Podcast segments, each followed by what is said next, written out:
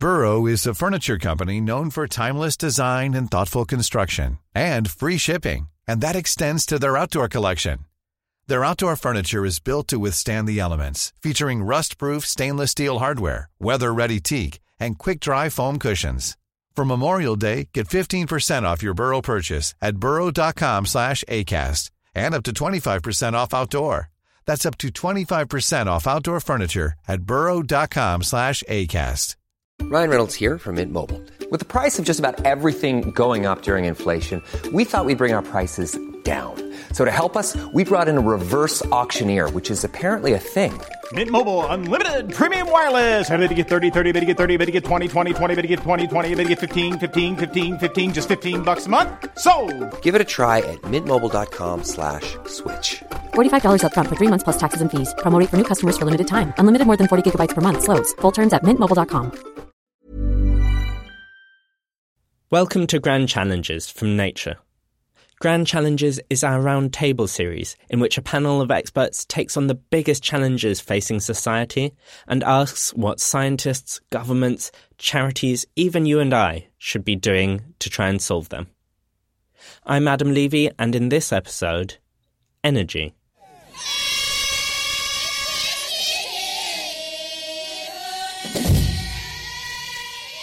In the heart of Morocco lies a small city called Ouarzazate.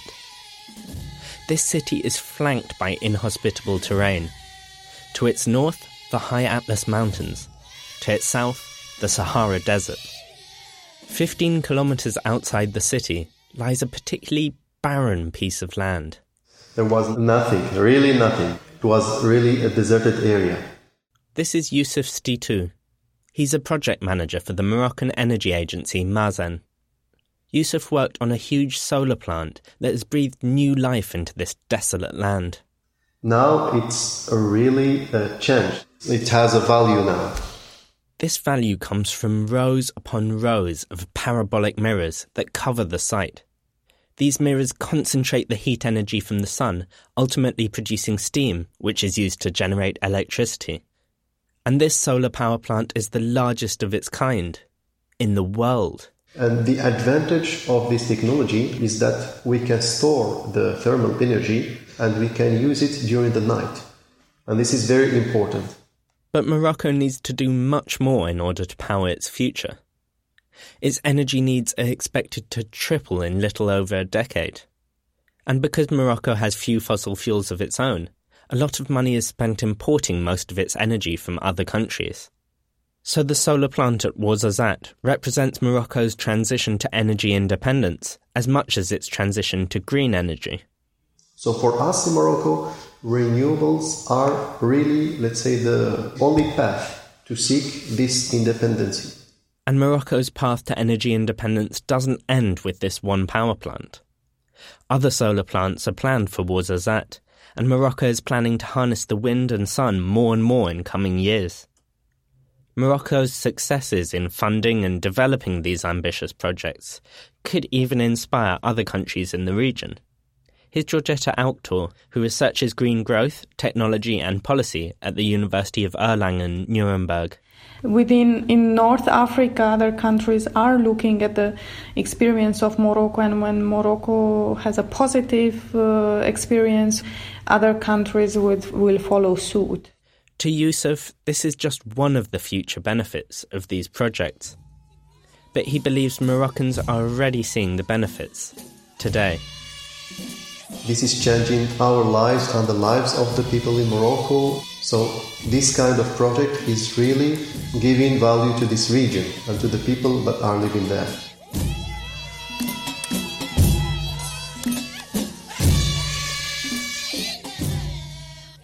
In this episode of Grand Challenges, we'll be discussing the challenges of transforming the world's energy infrastructure and how these challenges vary across the world.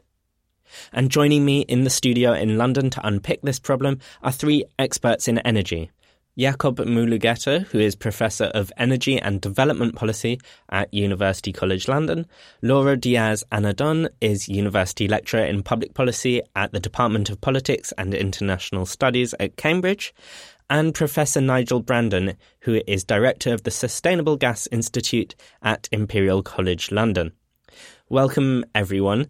There are many challenges associated with energy, but today we're going to discuss perhaps the grandest the challenge of transitioning to low carbon energy. So, before we discuss what needs to happen, where are we today, Nigel, in, in Europe, say? So, the, en- the energy system we have today uh, in Europe and in many other developed economies is primarily one that's come from the perspective of a fossil economy. Uh, take the UK as an example most of our heat, and we use a lot of energy for heat in the UK, uh, comes from natural gas. Power generation is a mix of nuclear and fossil and some renewables incre- in increasing numbers. And our transport fuel is almost entirely oil, uh, either in the form of gasoline or diesel. So, some really interesting questions about what the future might be uh, and how we move there from where we are today is, I think, the heart of the debate. Of course, in a in a less developed economy, it's quite different today. Well, in, in a less developed economy, the picture tends to be more of a, a kind of a dual energy picture, where you have a small modern sector, which essentially you could argue that that modern sector is, you know, more or less similar to what Nigel just uh, described. But that's a small part of it. The larger part is where you have a high dependence on uh, uh, on solid biomass, uh, mostly burnt, you know, through very traditional rudimentary appliances, and often that uh, fuel collected by, uh, you know, very arduous means, mostly women and children. Do you think it's safe to assume we are going to transition away from fossil fuels? And is this transition already underway? Well, I think it's certainly safe to assume that we need to decarbonise the energy system, and all the climate science tells us that. I think it's also safe to assume that moving away completely from fossil fuels is a real challenge. So, what I think you'll see is a different energy mix. Whether it's completely fossil fuel free, I think uh, we can discuss, but I think that's a real challenge. Compared to a few years ago, Laura, does it seem like we're more on that path than than we were, or is it still quite unknown whether we're we're heading in that direction? Um, so, as of when we look at where, for example, solar prices were five or 10 years ago, things looked much worse for renewables, but now things have uh, gone down. And we've seen many countries around the world, in particular in Europe, that have seen uh, a significant share of their, especially electricity mix, coming from renewables. Yacob, would you be able to paint a sort of broad picture of what a low carbon world would look like compared to what we have today? We don't, we don't have a, a blueprint, as it were. Um, so clearly, it's it's a, lot of imagination, you know, that we have to uh, uh, to use. Um, my um, perhaps you know call it understanding or vision of uh, a low carbon future is where uh, your uh, electricity system is uh, significantly decarbonized.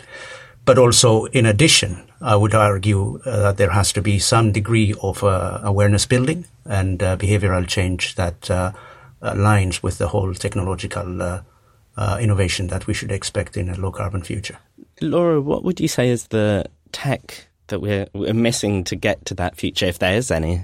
I think uh, we're still at a point uh, in which we need uh, innovation in a range of technologies. Um, but uh, one of the areas I would highlight is utility scale energy storage, um, since it's something that we will need to increase the uh, share of electricity that comes from renewables. But I would say that we also need improvements in things like carbon capture and sequestration. Uh, we need further improvements in solar power. And I think there's still a lot to do in the long term in things like nuclear power. Laura mentioned utility scale storage, which is anything that can store electrical energy in a power grid on large scales. This is something that becomes more important with renewables because you need storage to even out the variable power generation you get with wind and solar. In practice, though, what would storage on such large scales actually look like? Utility scale storage could be very large tanks of energy, so big dams full of water like we have today on the tops of mountains. Um, but also, it could be lots and lots of smaller tanks of energy. Could, these could be uh, batteries in people's houses, uh, batteries in people's cars, uh, or uh, other types of storage device embedded around cities or within the energy system as a whole. So there's quite a lot of choice as to the way we go. We're likely to need a mixture of all of that in practice. Do you think that we could build a low carbon infrastructure today? Do we have enough technology if we had the, the will and the finance to make that happen? Yes, engineers can build you a low carbon energy system today. Technically, we can do that.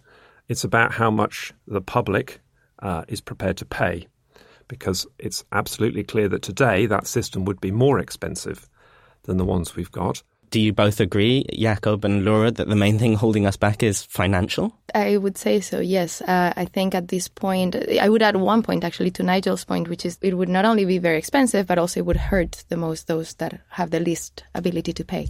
I mean, certainly finance is at the heart of it all.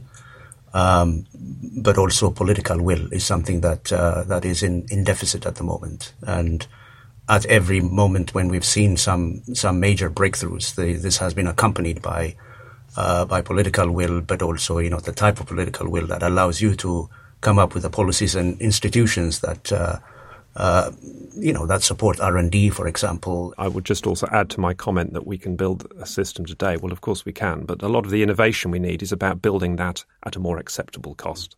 So, are the technological advances that we're looking for just cheaper versions of what we already have?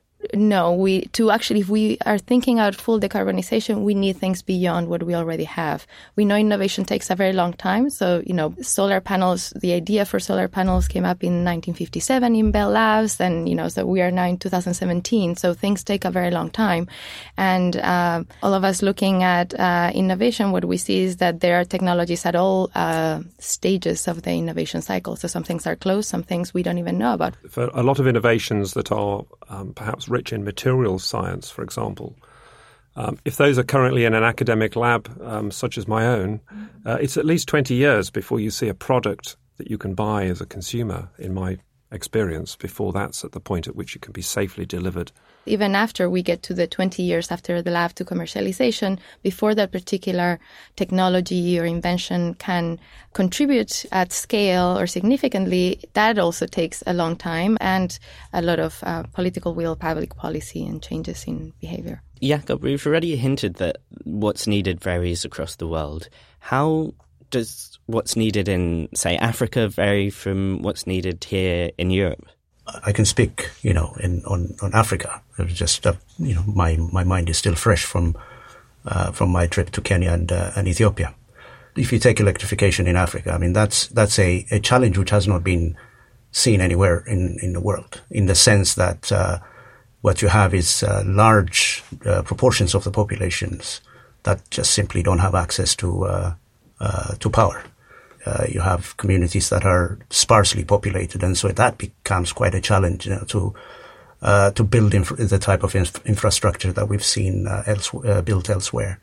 But at the moment, you know, given the the, the, the cost of uh, certain renewables, uh, and also you know innovations around um, um, information technology, it's making it possible for distributed generation to become a reality.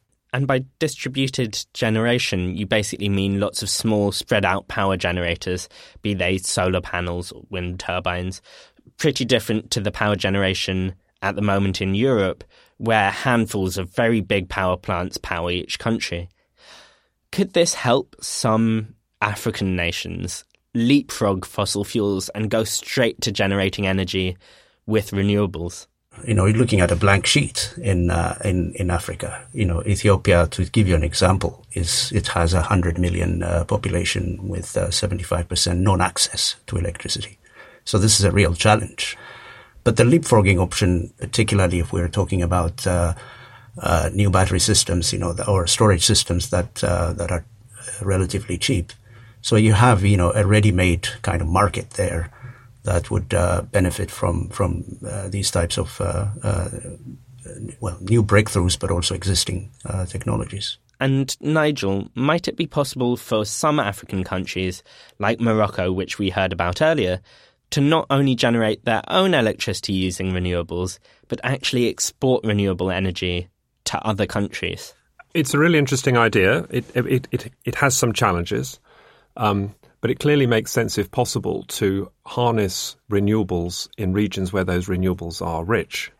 Uh, in the same way that oil and gas today is found in some parts of the world, and we move it around to parts of the world which don't have access to those resources, we could conceive of a world in which we harness renewable energy from where it's rich and move that to where it's needed. The challenge, of course, is in what energy vector, what carrier, what form do you move that energy around?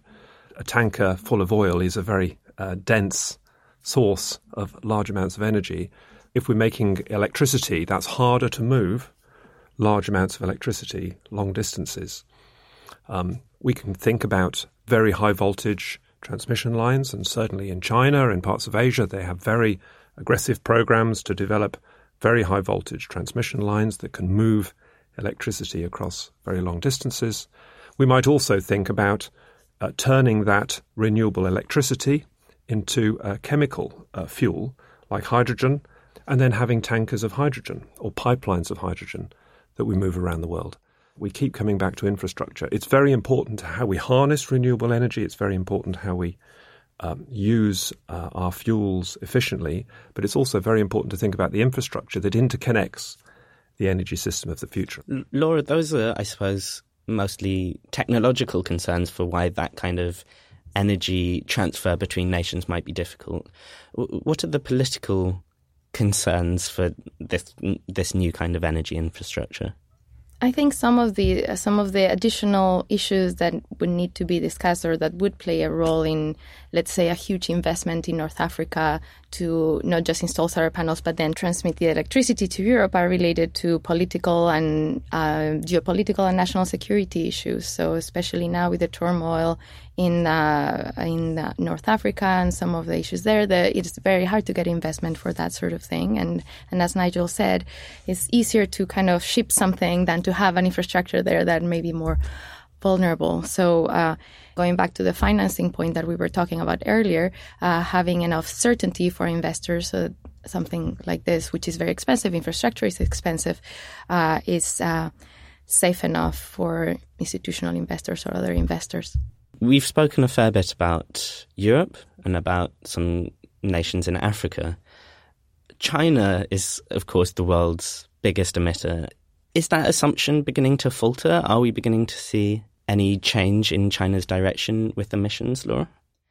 So what, what we're seeing in China is that they're still committed to the Paris Agreement. So recently they said we are committed to the Paris Agreement. So we're still looking at uh, the next uh, couple of decades, a system that is slowly moving towards renewables. But I would say that they they are uh, showing uh, the policymakers in China seriousness with their uh, plans to have a cap and trade system for the whole economy. And they are now the largest wind and solar panel manufacturers. So I, I think uh, China is very serious about this, not only because it's starting to feel uh, very significantly the harm uh, from local air pollution. So uh, this is uh, a major issue, but also seeing a huge opportunity in terms of uh, competitiveness. The aim of the Paris Climate Deal is to achieve net zero emissions in the second half of the century. Well, one of the aims. Nigel, right near the beginning, you said that low carbon, you could see that as fairly feasible, but a zero carbon economy seemed quite a difficult thing to achieve. Why is there this added challenge of zero relative to low? Hopefully, any engineer listening would recognize that as you approach 100% of anything, it gets increasingly difficult to get that last few percent of performance. Uh, in, this, in this case, performance in terms of carbon reduction. Take the simple example of home insulation in cold countries. Home insulation is cheap to do, it's relatively easy to do, uh, and it's cost effective. Uh, stripping the last couple of percent out of your fossil fuel power plant in terms of its CO2 emissions or in getting, having 100% of your electricity from renewables um, gets more expensive. And of course, the, there is the additional challenge, as already mentioned, that we might need to go to negative emissions, um, which is a real uh, difficult uh, concept to envisage. But I mean, I'd also highlight Laura's point that it's not just about carbon, it's also about air quality. And I think a lot of the immediacy which is very helpful actually, is about air quality, and particularly air quality in urban environments, so cities, and more and more of the world's population lives in cities. So this is important. So it's air, carbon is important. It clearly is important as a big picture, but air quality is, is is actually immediate and it's local and it relates to people's lives and in democratic countries that helps engender political will. And so I think these two things together are actually um, a very helpful drive for change. Laura, how do you feel about reaching net zero emissions within this century? I'm I'm I'm a little risk averse and I wouldn't um, bet, but I think you know to 2100 a lot of things can happen. You know, we saw with the shale gas revolution how yes things were in the making from back in the 80s, and then things uh, really um, sped uh, sped up in you know 2006 seven or so. Uh, you know, there are things that even if they're in the background, we don't know how quickly they might come up. So I think it is possible. I, I wouldn't put a probability, um, but I, I am hopeful that when we're looking at 83 years ahead um, you know, and that this will be possible. One thing that we might see also is more uh, frequent storms, more frequent floods, and, and things that uh, will also change the economics and the political uh, calculations. Some of the areas where we've seen uh, action um, from policymakers and also the public have been areas that have suffered a lot from a particular, uh, from things like droughts or floods in, you know, in um, in counting the US, for example. So I think a lot can happen. If you were to win uh, the energy lottery and you had to put your money into one thing in particular, do you have something that instantly springs to mind as the, the place to put your money? For what? For making money myself or for actually increasing the chances of decarbonization? let's, let's say for solving this problem in but I guess in terms of both the probability of something happening and the payoff that that something happening would have, I think I might stick to storage. And when you say storage, do you mean batteries? Mo- mostly batteries. Most of the I know mostly about batteries, um, but I, I agree with Nigel. There are lots of different options. And Yacob, where do you think it would be best for you to put your million dollars? Million dollars. Well, maybe maybe two million. give me a bit more. okay, we'll give you we'll give you a billion. We'll give you a billion. Um, well, I, I, think I would also invest um, personally heavily in uh, in mini grids um, across uh, regions where uh, electrification has been uh, has not been possible. Mini grids being power grids on much smaller scales that connect people in a small area rather than across an entire country or region you know, this is one area where we've made quite a lot of interesting breakthroughs on, on a large scale. We can go as far as, you know, doing sort of intercontinental connections. On the off-grid side, the same thing. Standalone systems are, you know, operational in, in their millions. But I think the real, uh, you know, the real breakthrough that needs to happen in order to be able to scale up electrification is going to be in the mini grids area. So that would be where I would invest my money. Nigel, we've had storage, we've had mini grids. Do you have anything further to invest your money in? Yeah, and I'll add another naught on the billion, I think, make make it 10. Firstly, I, I, completely agree with the previous two suggestions, which are, for me are both around this issue around flexibility and time shifting supply and demand, which is so helpful in lowering the cost of transitioning to a lower carbon energy system. Um, so, as those have been taken, I will put carbon capture and storage in the mix. Um, perhaps unglamorous because it, it implies a continuing access to fossil fuels. But I think in terms of um, there are so many countries which rely on fossil fuels. India and China are two of them, but you know over eighty percent of the primary energy supply in the UK is still fossil. Um, and we mustn't forget that it's not just all about power; it's also transport fuels and it's also heat, which is a big deal. Um, so I put carbon capture and storage. Can we really demonstrate a, mean, a technological uh, means to sequester, store, or reuse CO2 in, in a way that's cost effective, and at the same time, we can be consistent with the two degrees C aims or the one and a half degrees C aims out of Paris. For me, I think it's a risk to not develop that technology set so that those countries that want to or choose to or politically must use their fossil reserves, um, you know, have no option other than to emit CO2 uh, in very large amounts. Do any of you have any other questions for each other?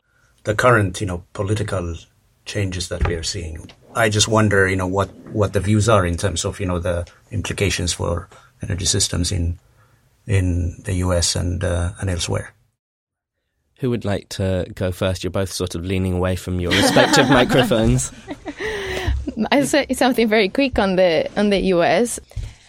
Um, clearly, uh, President Trump has moved towards unwinding some of the important uh, policies to reduce greenhouse gas emissions that President Obama put in place. Obviously, it wasn't a great uh, uh, piece of news for you know Paris and reducing greenhouse gas emissions, but I would say I'm perhaps a little bit more optimistic that it won't make a huge impact because there are other factors that are driving this transition, the natural gas and some of the other falling renewable energy prices. So, from my perspective uh, on the US, uh, certainly, scientists that I know there are concerned, partly uh, in, in no small measure because of their uh, implications on, on science funding around some of these topic areas. Um, but, uh, I mean, the US is a significant player, um, but it's not the only player. There are many other countries involved, and we've, you know, we're seeing a shift in leadership, arguably, from to China, which is interesting. And uh, given the scale of the challenge, you know, a small number of years, well, it, it, it's a not, it's, it could be a setback or a way forward, but actually, this is a long game. And um, I'm not, I'm not pessimistic. I think it's a bit frustrating, uh, but at the end of the day, I, I see it as a, as a, actually a relatively small diversion in the overall journey from a global perspective.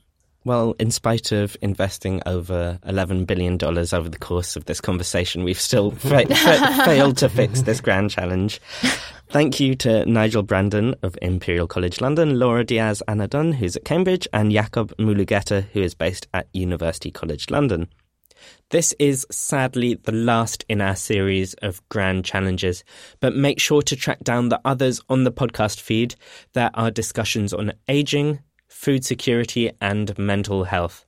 I'm Adam Levy. Thanks for listening.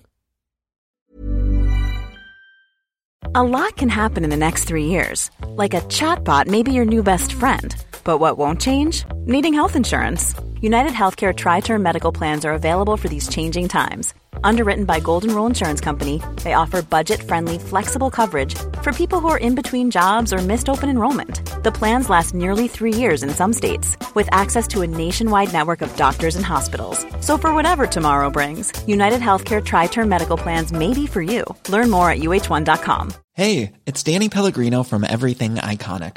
Ready to upgrade your style game without blowing your budget? Check out Quince. They've got all the good stuff, shirts and polos, activewear and fine leather goods, all at 50 to 80% less than other high-end brands.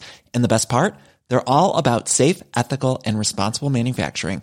Get that luxury vibe without the luxury price tag. Hit up quince.com slash upgrade for free shipping and 365 day returns on your next order. That's quince.com slash upgrade.